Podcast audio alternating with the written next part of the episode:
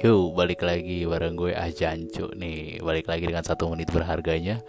Gue cuma mau bilang Kalau sebenarnya mantan terindah itu gak ada. Coba untuk tidak menggunakan kata tersebut. Apalagi kalau lo sudah punya pasangan Saat ini. Karena kalau dia yang terindah Lo gak akan jadi mantan.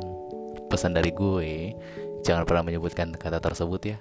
Kalau lo sudah punya pasangan Dan coba untuk hargain pasangan lo pastinya. Thank you, salam dari gue ah Ajancu